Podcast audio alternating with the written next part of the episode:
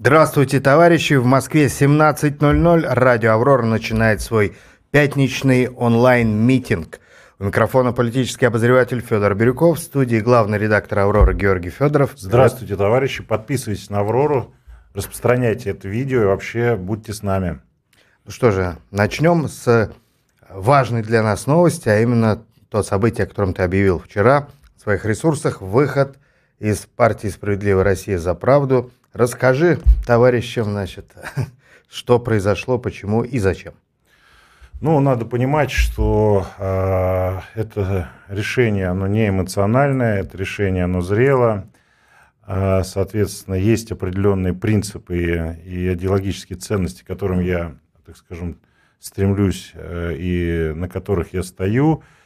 И последнее время, после того, как э, руководство политической партии «Справедливая Россия» поддержало курс э, президента, фактически на выборах не, выдв... выдвинуло кандидата в президенты, э, это как раз стало той отправной точкой, что э, ну, как бы, я не могу поступиться принципами, я выступаю против этого социально-экономического курса. А здесь была проведена пресс-конференция, где было сказано, что мы с «Единой Россией» в одной лодке, ее тоже критиковать как бы не, не надо. Вот. И, соответственно, исходя из этого, я не могу поступить с этими принципами. Я понимаю, что впереди у нас очень серьезная, так скажем, политическая борьба. И после того, как президент Путин переизберется, э, ничего такого кардинального левого поворота или какого-то такого, так скажем, сценария не, не предвидится. Будет э, дальше консервативный сценарий. И я принял решение, я написал заявление о том, что я с несогласием э, линии партии покидаю партию, потому что партия это, ну, как бы, э, союз единомышленников, да, э, партия это любая партия, если она нормальная партия, тем более там Справедливая Россия это парламентская партия, крупная партия, уже не первый год существующая, члены партии должны подчиняться партийной дисциплине. Вот. И, соответственно, это нормально, это правильно. И в Компартии такая же история, и в других политических силах. Исходя из этого, если я э, принципиально расхожусь с генеральной линией партии, потому что я считаю, что э, там э, выборы в, там, в Госдуму или какие-то еще иные вещи, связанные с политической конкуренцией, ну, там могут быть разные варианты, да, а выборы президента – это принципиальная, ну, как бы позиция, которая Э, потом э, будет решение на этих выборах влиять на не просто миллионы там, или сотни, десятки миллионов наших граждан, но и на курс, которым пойдет наша страна. Я считаю, что нынешний социально-экономический курс неправильный, и, соответственно, я решил, что в этой политической обстановке личное должно уйти на второй план, хотя я понимаю, что я получил или получу очень много проблем, э, как бы, да, но я понимаю, что сейчас нужно э, поддержать единственного кандидата, который э, будет оппонировать Путину. Это на системном, серьезном уровне, это кто бы что ни говорил, это Харитонов. Вот, и я буду его поддерживать. С точки зрения политики линии Авроры, Аврора это независимая демократическая площадка, на которой будут и дальше продолжать э, говорить и высказывать свою позицию разные политические деятели и политические мнения левого спектра. И «Справедливая Россия», в том числе представители «Справедливой России», как и других политических сил э, в левом сегменте, и будут и дальше иметь возможность э, через радио «Аврора» доносить свою точку зрения. Тем более, например, там в парламентской работе 80% законопроектов а, между, например, Компартией и Справедливой Россией, они солидарны, идентичны. Но в этом, вот в сегодняшний момент я не могу агитировать за Путина, я не могу быть э, доверенным лицом или, так скажем, входить в штаб или э, каким-то образом помогать в этой избирательной кампании административному кандидату. Ну, просто не могу. Я долго думал, я как бы сказать, понимаю, что это решение очень сложное, и, возможно, оно для меня станет во многом токсичное. Но э, я считаю, что я поступил правильно, потому что все-таки политика это некая идеологическая вещь, которая должна с каждым политиком быть, э, и он все-таки какие-то принципы любой политик должен проповедовать. Я как бы считаю, что вот в этот сложный для меня момент я сделал правильное решение. Вот, э, личностно с теми людьми, которыми я работал, я как бы, надеюсь, остаюсь в нормальных отношениях, но политические разногласия стали непримиримыми. Я не могу быть в Единой России, с Единой Россией в одной лодке. Я не могу, как социалист, э, даже во время выборов или просто так, так скажем, агитировать за Путина, за этот курс, потому что э, это нечестно и неправильно. Потому что я считаю, что все-таки как бы политическая жизнь, она длинная, и сейчас по течению плыть э, ну, нельзя. Ну и, в общем, в политике свобода совести и свобода выбора да, никто не отменял, несмотря на демократический централизм. Для «Авроры», конечно, твое решение вызывает тоже определенные сложности. Мы теряем отличного эксперта именно с пометкой «Справедливая Россия», но э, мы все равно приобретаем что-то новое. Поэтому никакого уныния нет, и те опасения, которые иногда высказываются в комментариях, они на самом деле лишены оснований, ну, что еще раз закроют или там все, Не, ну, все пропало. Во-первых, могу сказать так, еще раз повторюсь, Аврора это уникальная площадка, которая будет давать слово даже, ну, как бы некоторым политическим оппонентам. Я, например, с э, Борисом Надеждиным политический оппонент, принципиальный оппонент, но Аврора будет давать слово разумным людям из разных политических лагерей и как бы Э, член «Справедливой России», там депутаты, которые хотят донести свою, так скажем, позицию здесь или провести что-то, какое-то мероприятие, пожалуйста, э, как бы «Аврора» открыта для всех политических сил, но в нынешнем политическом этапе я поддерживаю КПРФ и Харитонова как единственного оппозиционера человека, который будет на системном уровне оппонировать Путину. Причем самое интересное, еще раз хочу я сказать, что сейчас идет борьба не между Путиным, Харитоновым, а идет борьба между курсом одним и курсом другим. То есть я сейчас стою э, на курсе поддержки, который озвучивает Харитонов, его команда Народно-патриотических сил и Компартия Российской Федерации. Это только усилит наш демократизм, действительно, э, наша, наша приверженность свободе слова, объективизму и правде. Да, и как бы усилит, наверное, может быть, в каких-то вопросах и накал дискуссии необходимый, поскольку где они могут быть, кроме как на «Авроре» сегодня, можно такой неофициальный девиз предложить. Э, Демократиш практиш гуд. Да-да-да. А, еще одна идея, ну, возвращение, вернее, идеи можно зафиксировать в последнее время, вот в связи с поляризацией как бы политических курсов, о чем ты говоришь, что не, только, не столько персоны имеют значение, сколько действительно направленность, векторность. А многие говорят о том, что в перспективе власти могут вернуться к идее двупартийной системы и фактически ее начать реализовывать. Как к этому относишься? Вполне возможно. Кстати, когда я был э, в «Справедливой России», ну, свидетели не дадут соврать, я всегда выступал э, как минимум о том, что нужно консолидироваться всем левопатриотическим силам в единый блок, потому что там партия власти, она однородна и монолитна. Единая Россия, она такая, так скажем, глыба, корпорация. Исходя из этого, там на тех же самых выборах любого уровня от партии власти всегда один кандидат консолидированный. Исходя из этого, у меня была логика и доносил всегда, в том числе и партийному руководству на разных уровнях, что давайте договариваться с коммунистами и, а, так скажем, выдвигать единого кандидата на выборах против представителей Э, власть Единой России, тогда бы это очень так по-умному усиливало и был бы, э, были бы повышены шансы на победу, потому что там всякие новые люди, ЛДПР, ну это понятно, как бы сказать, э, партии какие, да, и, и там вопросов нету. Вот. И вообще я считаю, что, ну, как бы я знаю, я работал в «Справедливой России», там действительно на низовом уровне, на уровне депутатского корпуса, много людей достойных, честных, искренних, левых взглядов, и, соответственно, в КПРФ тоже самая э, ситуация, что если бы произошло какое-то такое, хотя бы, так скажем, коалиционное объединение, это было бы усилило бы левый фронт, левый, так скажем, сектор в широком смысле этого слова, и действительно, возможно бы, вот эта солидарная позиция, она бы позволило бы, так скажем, э, побеждать Единую Россию. Вот. И я до сих пор стою, я со своими товарищами, которыми попрощался, всегда говорил и говорю, что в практическом плане, если там у кого-то существуют проблемы на региональном уровне, если кто-то хочет что-то сделать для левого движения, я всегда готов помогать.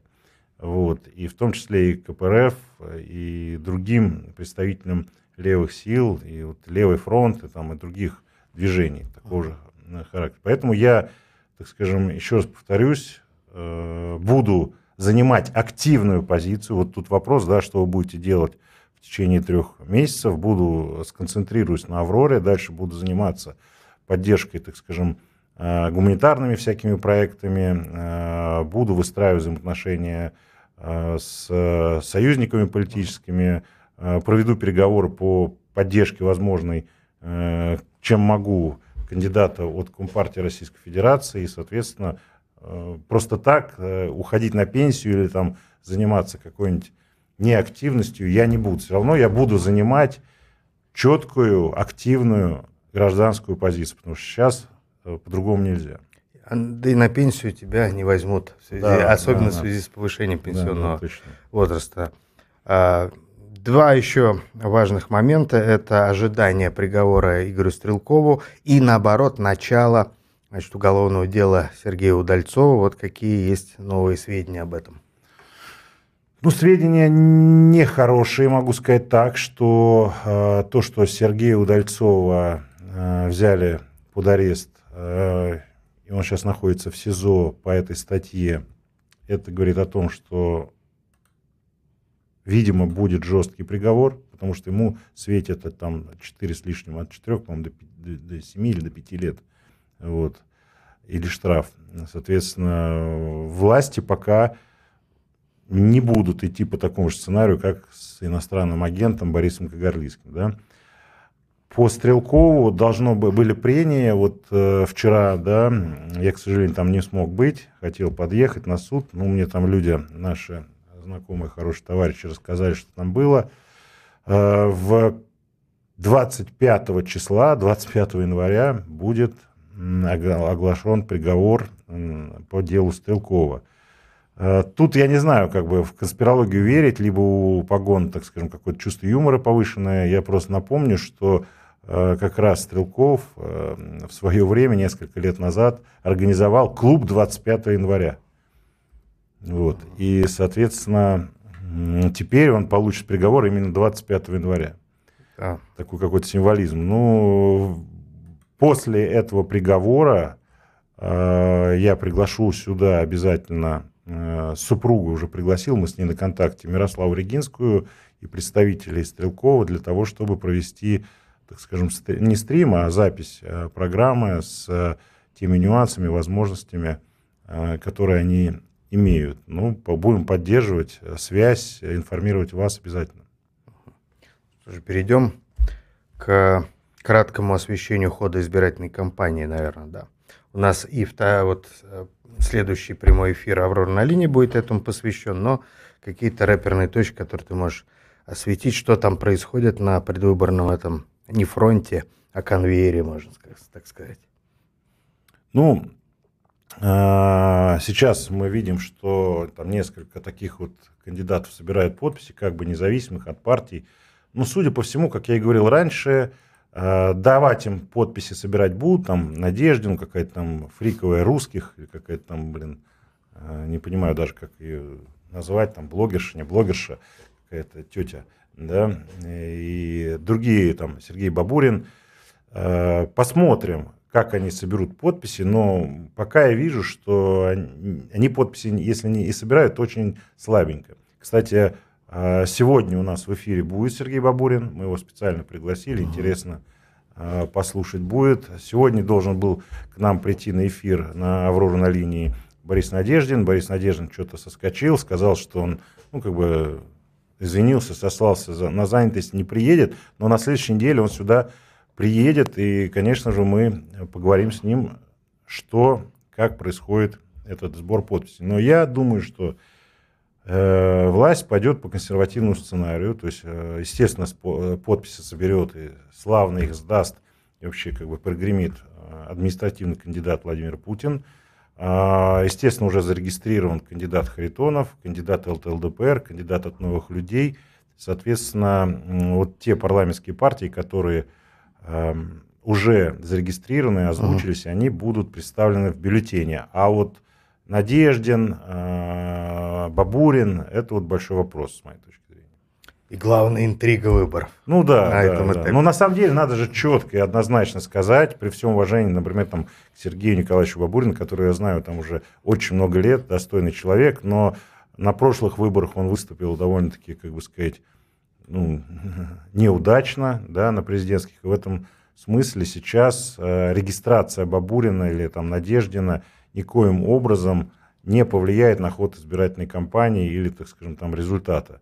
Понятно, что там Надеждин может э, вокруг себя сконцентрировать как некую такую, ну, условно, антивоенную, демократическую, э, так скажем, интеллигенцию, либо те как голоса, которые выступают с альтернативной повесткой. Но мне кажется, в нынешней ситуации все равно это будет ну, на уровне статистической погрешности. Поэтому надо концентрироваться на основных кандидатах, которые будут, и еще раз повторюсь, я обращаюсь ко всем людям, э, сторонникам, противникам, людям, которые, э, так скажем, просто протестно настроены.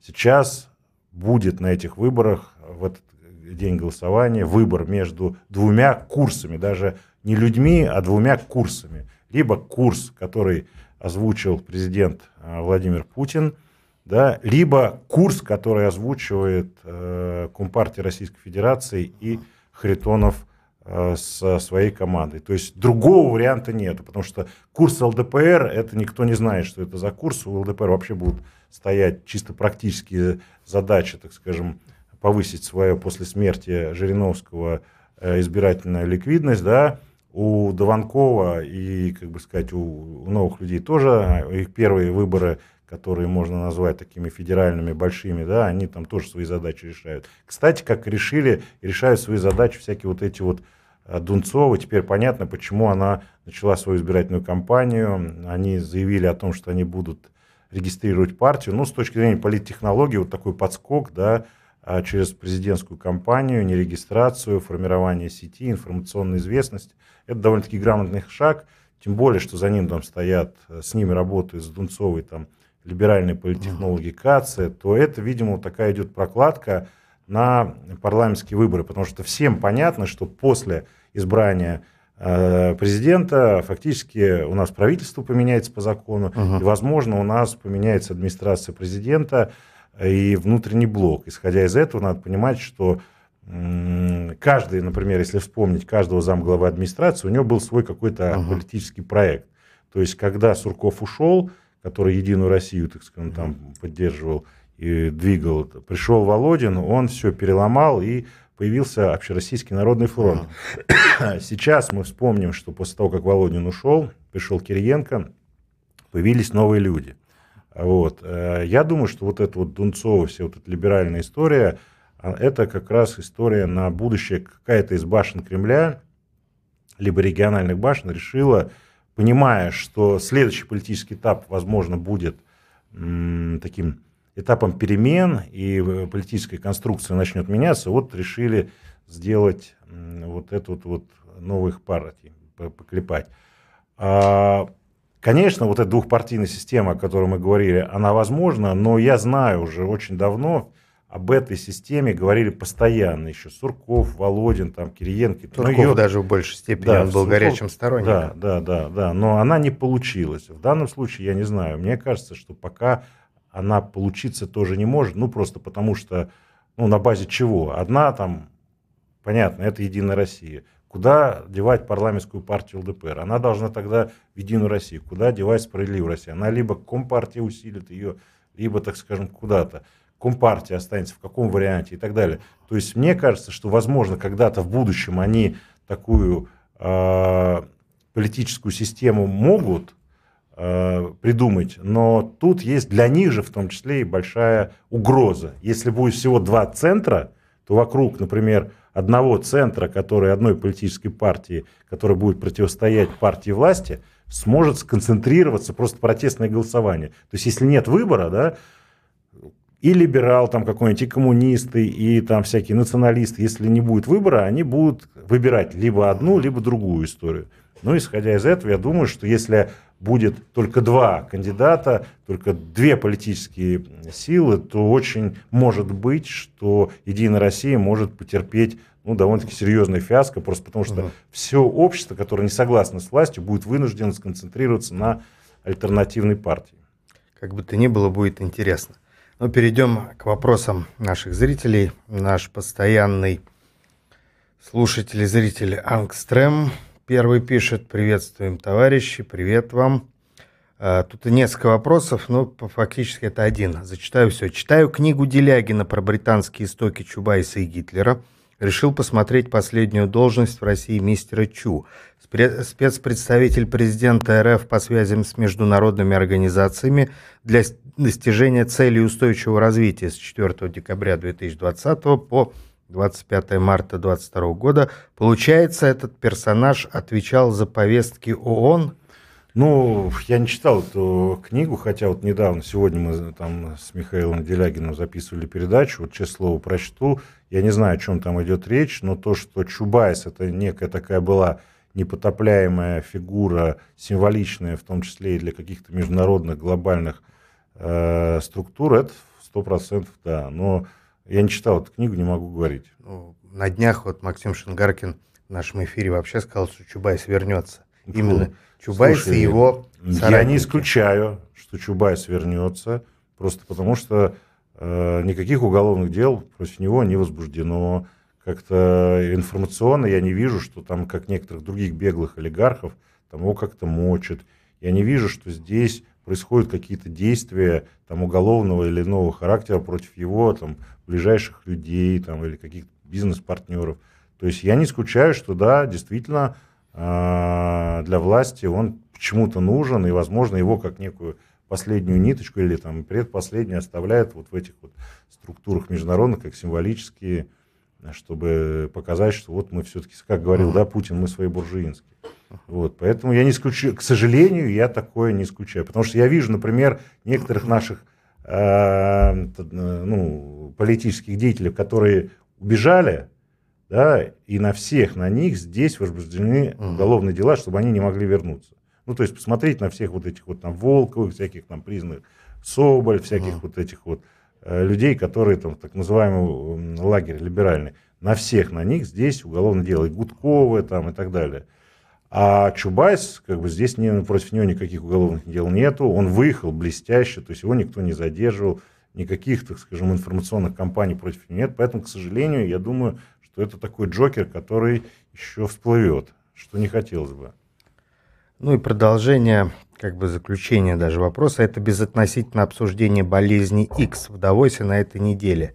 Пока безотносительно. Глобальная эпидемия тоже может стать очень мощным и политическим, и геополитическим фактором. Ну, к сожалению, да. Я тоже наблюдал за Давосом. Видимо, как... Ну, я вам, э, чтобы было интересно интригу, вот следующую передачу, которую мы с Михаилом Делягиным mm. сейчас вот только что до нашего эфира записали, как раз мы там коснулись этой вот, так скажем, новой пандемии X. И Михаил довольно-таки так аргументированно ответил на этот вопрос. Я предлагаю просто вам угу. посмотреть эфир с Делягиным. Еще один анонс – в выходные выйдет программа с Андреем Школьниковым, где тоже обсуждали давосские различные принципы, лозунги и практики. Тоже достаточно интересно, рекомендую к просмотру. Так, ну следующий вопрос от Ромарио Перма. Георгий, добрый день. Как намерены дальше участвовать в политической жизни страны? Уже ответил. Ну, я еще раз скажу, что я также остаюсь главным редактором «Авроры», руководителем движения «Гражданская солидарность». А, я буду активно участвовать в нашей политической деятельности в нашей страны, исходя из той логики, которая сейчас существует. А, сейчас э, выборы президента, и я буду общаться с руководством Компартии Российской Федерации для того, чтобы, так скажем, Аврора и я лично возможностями поддержали Харитонова и его программу в этой избирательной кампании. Татьяна Панасюк пишет, давно не было в эфирах Баглаева. Почему?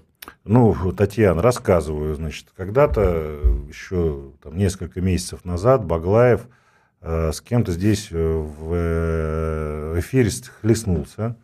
и принял для себя решение, что он не будет выступать на Авроре, потому что ему показалось, я не смотрел этот эфир, не знаю, это со слов, что там к нему отнеслись, там, ну, там оскорбили или что-то там как-то не очень хорошо с ним поговорили. После того, как я был назначен главным редактором э, информационного агентства «Аврора», мы с ним на связи, в принципе, переписывались, я его приглашал, он как бы так что-то, ну, вежливо пока отказывался, но я вот поговорил с руководством партии «Дело», ну и надеюсь, что так как он член партии «Дело», руководство партии «Дело», это наши, так скажем, союзники, да, они тоже здесь присутствуют, свою точку зрения доносят. Я надеюсь, что все-таки до Баглаева донесут, что мы всегда ему рады здесь видеть, его рады здесь видеть, а, формат любой такой, который он скажет, и, соответственно, возможно, партия дела принудит эм, товарища Баглаева к тому, чтобы он ходил и на нашу Аврору и высказывался по тем актуальным вопросам, которые э, люди хотят слышать, потому что ну, для, для, для меня, для нас Баглаева, конечно, не хватает. Если кто-то слушает Баглаева, ну, еще раз говорю, я ему напишу, ну, передайте ему, ну, давайте, не надо обижаться, конструктивно давайте сотрудничать и приходите к нам на эфир под любым форматом. Всегда рады. Валентин Смирнов спрашивает, а разве Харитонов не согласен с линией действующего президента? Он же сказал, что не будет критиковать линию. Ну, пока я вижу обратные вещи. Я вижу его выступление на, в Хабаровске, где он был. Я видел его вчерашнюю пресс-конференцию, где он четко как раз критикует ту линию, которую сейчас э, озвучивает президент. То есть э, он выступает четко и ясно против капитализма. Сейчас, э, в ближайшее время, я думаю, что на нашем телеграм-канале «Аврора», ну и на моих каналах опубликуем программу. Она четкая, принципиальная и никакая такая не лоялистская. Да? Он, ну, то, что я слышал, опять-таки, выступая с критикой той линии, того соци... и выступая за смену социально-экономического курса. Еще раз, внимание, мы сейчас будем выбирать не Путина Харитонова как, как, как личности, да, мы будем выбирать курс, по которому будет идти наше государство. Потому что если предположить, вот предположить, что вместо Путина был бы какой-нибудь там условный Володин или еще кто-либо, мы бы все равно выбирали бы не только конкретную личность, а курс, потому что за Путиным стоят, ну, как бы, финансово-промышленные группы, крупные состояния, олигархи, которые хотят повести нашу страну в одну сторону в социально-экономическом плане, а я выступаю за другой курс, потому что у многих после 2014 года, вы вспомните, были такие иллюзии. У меня не было, но были иллюзии, что вот сейчас Владимир Владимирович переизберется и, соответственно, заживем.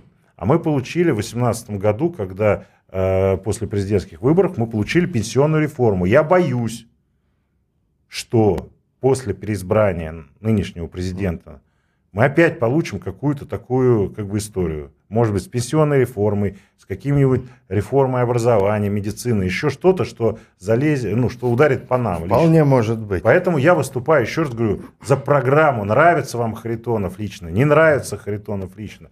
Нужно идти голосовать именно за альтернативу. Единственная альтернатива – это команда Харитонова. Именно за него, за его команду, за его программу.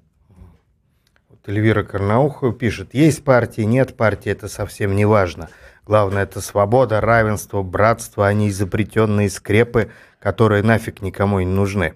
Не, ну, во-первых, э, нравится кому или не нравится, у нас построена нынешняя политическая система, где единственный политический субъект – это политическая партия. То есть мы не имеем возможности формировать блоков, как это было, так скажем, там в 90-е годы. У нас нет возможности, чтобы то или иное, даже общественное политическое движение выдвинуло э, так, своих кандидатов на выборах, на э, парламентских выборах. Исходя из этого, мы должны, так скажем, реально плясать от того, что есть. Есть сейчас политические партии, которые выдвигают, которые имеют возможность преференции и так далее. Исходя из этого, надо пока, во всяком случае, выстраивать свою деятельность, исходя из той политической логики, которая существует. И партии – это основной сейчас политический инструмент, через который можно продвигать свою или там присоединяться к какой-то политической линии. А партии не фетиш, а именно инструмент. Как инструмент, конечно. И такими они и задумывались изначально. Конечно. э, Галина Т. А Надеждина приглашать будут? Ну вот уже Ну, я сказал, отвечали, конечно, он да. должен был сегодня вот на этой передаче, вернее, после, да, то, что, то, что э, Аврора на линии. на линии, он должен был, мы его приглашали, он должен был быть здесь. Сегодня еще будет и Бабурин. Вот, но он отказался сегодня приезжать. Ждем на следующей да, неделе. Ждем на следующей неделе. Э, Валентин Смирнов, не отмирает ли такое явление, как партия? Ну, партийная система действительно в кризисе, не только у нас. Вообще в э, странах даже так называемой развитой демократии э, партии, особенно традиционные партии, теряют доверие, формируются какие-то новые конструкции. В Соединенных Штатах Америки там и демократическая, там и республиканская партия, как основные, они тоже находятся в кризисе, поэтому вообще, в принципе, конечно же, учитывая там соцсети, цифровые технологии, всякие другие иные вещи, традиционные э, политические э, институты, они находятся в кризисе не только у нас, но и в стране, в мире. У нас, конечно, тоже я вижу, что определенный кризис политической системы, вернее, партийной системы существует. Но надо понимать, что там а, партия «Единая Россия», которая имеет возможность для воспроизводства, которая имеет административный, безграничный финансовый, информационные ресурсы – это одна история. Компартия Российской Федерации, кто бы что бы ни говорил, это тоже угу. другая история. Но тем не менее, все-таки там в регионах существуют какие-то представительства идеологически мотивированные. ЛДПР тоже после Жириновского в кризисе. Поэтому, ну, других, так скажем, инструментов сейчас нет. Сейчас любой активный человек, который хочет активно заниматься какой-то политической деятельностью или вообще как-то влиять или пытаться влиять активно или пассивно на какие-то решения, должен понимать, что нужно примыкать к какой-то политической силе. А, дискуссия о уместности актуальности партии как института, я помню всю свою сознательную жизнь. Они, честно говоря, начались еще в середине XIX века, когда тоже значит, многие философы, идеологи, политики говорят, что партии старого типа отмирают, возникли партии нового типа, да, и ну, вся эта история продолжается. В общем, ничего нового под солнцем как такового нет. А, но у нас есть определенный кризис идентичности, нас с тобой путают и в чатах, и вот здесь, то есть Федор Федоров, я ну, уточняю. Слушай, да, Значит, поздравлять Федора с выходом из СССР не надо. Я вышел из СССР много лет назад. Да, да, да, Федоров Георгий, да, вышел. А ну, Бирюков на... Федор ведет как беспартийный анархист. Да, да. Вот Но я могу сказать так, что у меня так, это в, в юности было прозвище, так как фамилия Федоров Федор, поэтому, когда кто-то называет меня Федор, Федя, я как бы не обижаюсь, вспоминаю свою активную молодость. Тут э, такая какая-то кармическая концепция даже. Да, да, да. Тут другое меня более тревожит. Меня там пишут, Евгений, вы молодец. Блин, я уже говорю, ну, ребята, я не Евгений, раз, во-вторых, ну, потому у меня называется телеграм-канал Федоров здорового человека, потому что я Федоров другой, я не родственник Евгению Федорову, я Георгий Федоров. И не депутат использовать его парламентский статус. Да, да, да. Ну, кстати говоря, вот э, ты упомянул про админ ресурс, политический ресурс Единой России, но ведь э, мы понимаем, что по сравнению с той же КПРФ, а на самом деле э, ядро слабее, потому что оно действительно полностью зависит от воли начальства. Как только э, нажимается, даже не кнопка нажимается, ставится галочка да, определенная, то весь этот ресурс заканчивается. И сколько было партий власти, начиная с э, выбора России, Наш Дом России. Наш Дом России, да, как причудлива судьба политическая. Вот НДР после Черномырдина утилизировал этот Рыжков, а, молодой-то. Потом он Значит, Который сейчас, кстати, от Яблока депутат Московской да, городской думы. Да, у него и там живет в Германии. Всякие, всякие э, полусмешные, полунесмешные истории были. А потом, значит, вот э, Единая Россия тоже не сразу формировалась. Более да, того, там... изначально блок единства создавался при поддержке и участии Березовского. В прямом. Да, в прямом. А, кроме того... А, еще... а Отечество вся Россия, это была как раз, э, там, условно, региональная группа. Еще... Лужков, там, Они Шамиев, тоже в начале Отечества... Конкурировали, друг друга мочили. Лужков, помню, Примаков, да, да. потом вся Россия, партия регионов на тот момент, да, и они сошлись как бы вместе. Потом их а, путем, значит, заколбашивания Лужкова и Примакова а, вли, слили вот с этой с Единой России. Там еще было, оказывается, такое даже либертарианское движение из бывших или там будущих членов СПС, в том числе Хакамада, этот самый Андрей Вульф такой был, и они тоже влились в определенный момент в единство, а потом их, значит, передислоцировали в СПС. Вот такие вот причудливые истории. И в любой момент, на самом деле, и вот когда ты говоришь о том, что власть будет какие-то там, значит, э, перемены наводить, я думаю, отключить всего. На самом деле, вот мы видели, как живут э, зарубежные партии, в том числе оппозиционные. Зачастую их материальная база, только потому что они освобождены от постоянного контроля чиновников и там имеют возможность привлекать собственные инвестиции, как-то реализовываться и жить, у них материальная база больше, чем ну, а, у той же поэтому, России. Просто потому что надо понимать, что наша административная командная система, которая сейчас выстроена, она работает по формуле, ну, как бы сказать, э, э, деньги взамен на лояльность.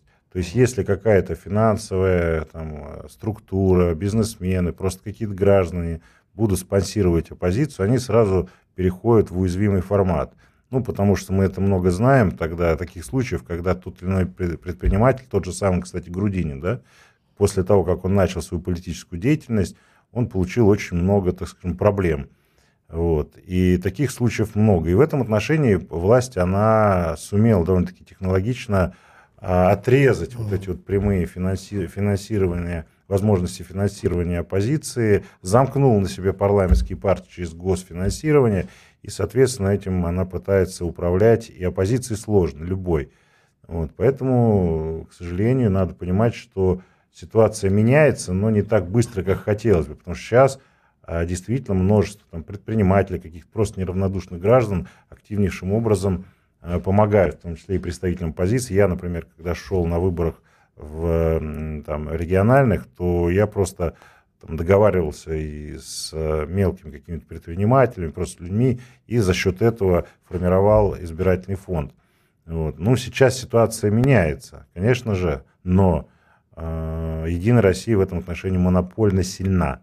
Потому что, да, я там КПРФ, она сильна идеологией, она сильна тем, что есть много все-таки там активистов идеологически мотивированных, которые, так скажем, за идею работают. А Единая Россия, она слаба, конечно, идеологически, потому что она уже внутри себя много раз меняла вектор, да, но тем не менее административно она очень сильна, у нее безграничные ресурсы, и самое, как бы сказать, страшное, это то, что политическая машина Единой России встроена в административную систему. Uh-huh. То есть она управляется ей. Там, любой губернатор это член Единой России. Соответственно, он кроме каких-то хозяйственных э, вещей, он еще и курирует так называемую uh-huh. партийную структуру.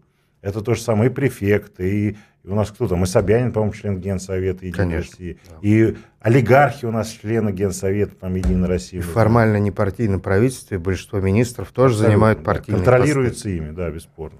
Следующий вопрос очень оптимистичен, на самом деле, вслушайся внимательно в его начало. Mm. Влад Захаров. Если вдруг Харитонов не победит, то КПРФ в следующие шесть лет, шесть оппозиционных лет будет заниматься тред-юнионизмом или чем-то более серьезным? Случилось э, самое неожиданное, Харитонов не победил. Дальше что?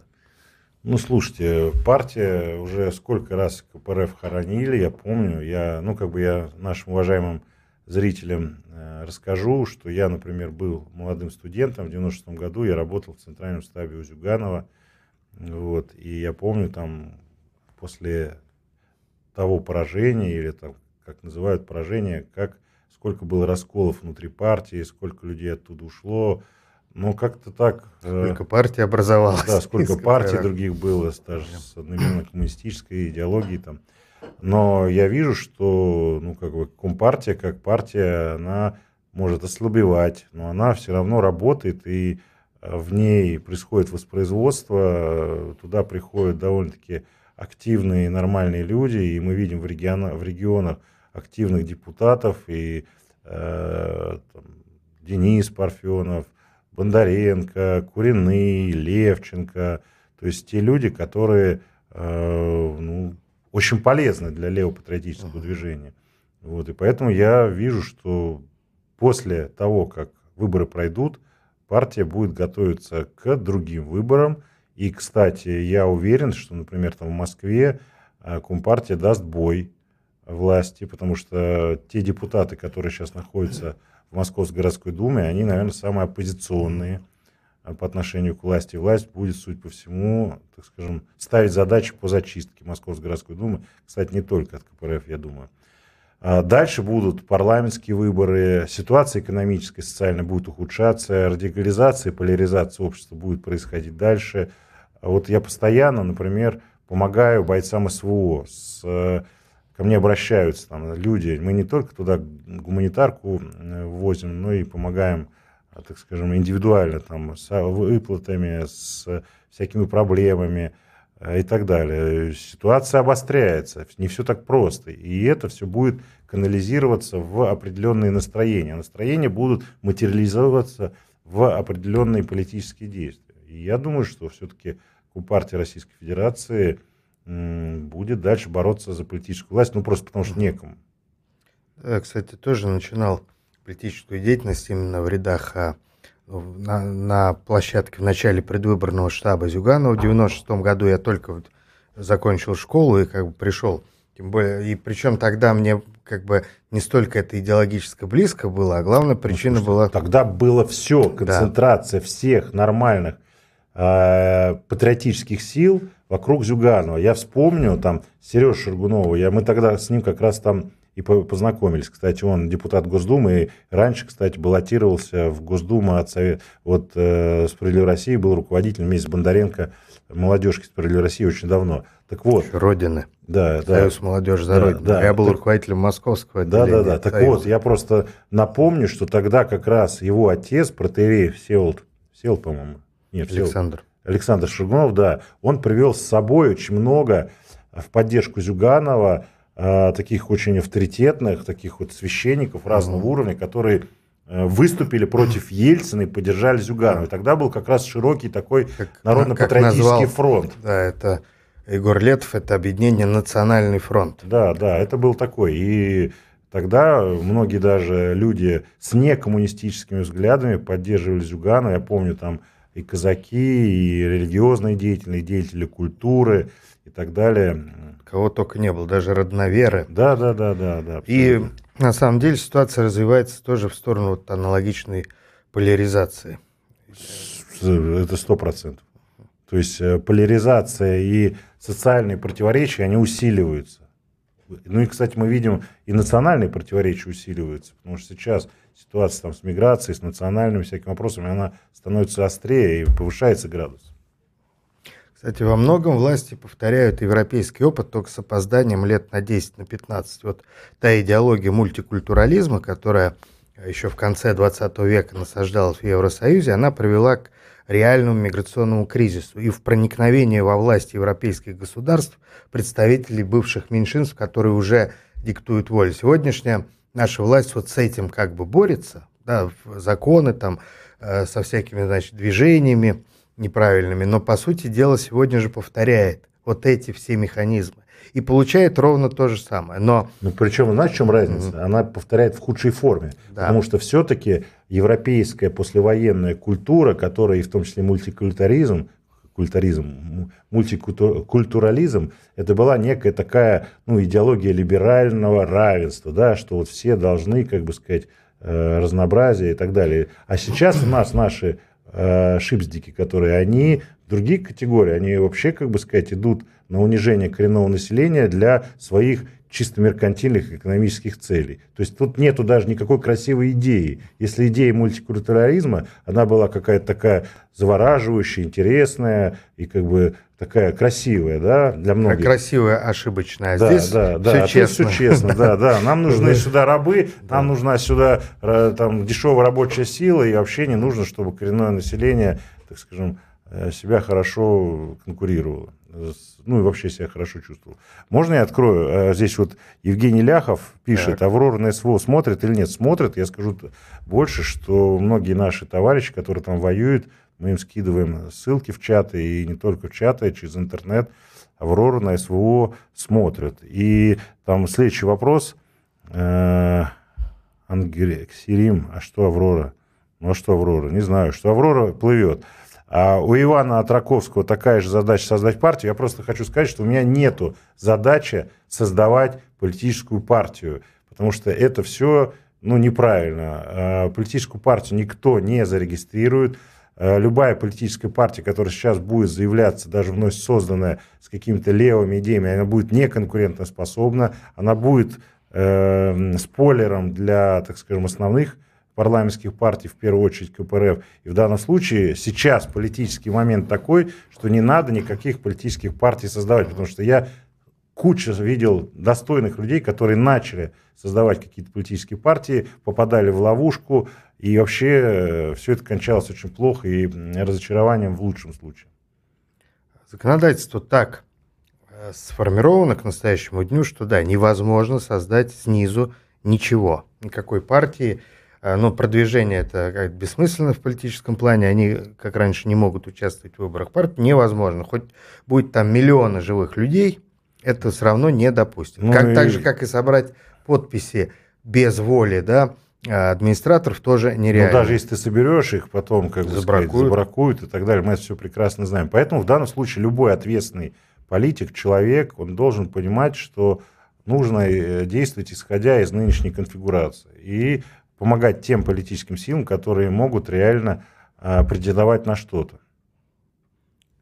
и которые уже присутствуют, представительство имеют. Да, тем более, что это все в течение времени все равно вот, изменится. Например, Сергей Удальцов, mm если бы он не был в рамках союзнических отношений с Компартией Российской Федерации, сейчас после его ареста, ну, как бы никто бы ему не, его бы не поддержал откровенно. А сейчас Компартия все-таки, слава богу, я общаюсь с Аграновским, с другими адвокатами, она выступила четко и принципиально в поддержку Сергея Удальцова, она помогает ресурсами, она помогает адвокатами, и она озвучивает свою четкую позицию, что с моей точки зрения может облегчить участь Сергея. Что если бы он был бы просто каким-то, так скажем, несистемным там, бунтарем, то он бы пошел бы по одной истории. А здесь все-таки есть шанс что там его представительство, его жены, что он, что жена у него депутат Госдумы, что все-таки фракция Компартии Российской Федерации поддержала его, что ситуация может быть не такая страшная. Хотя оптимизма тоже тут нет. Если Сергея взяли, то это плохой знак, и понятно, что ну, власти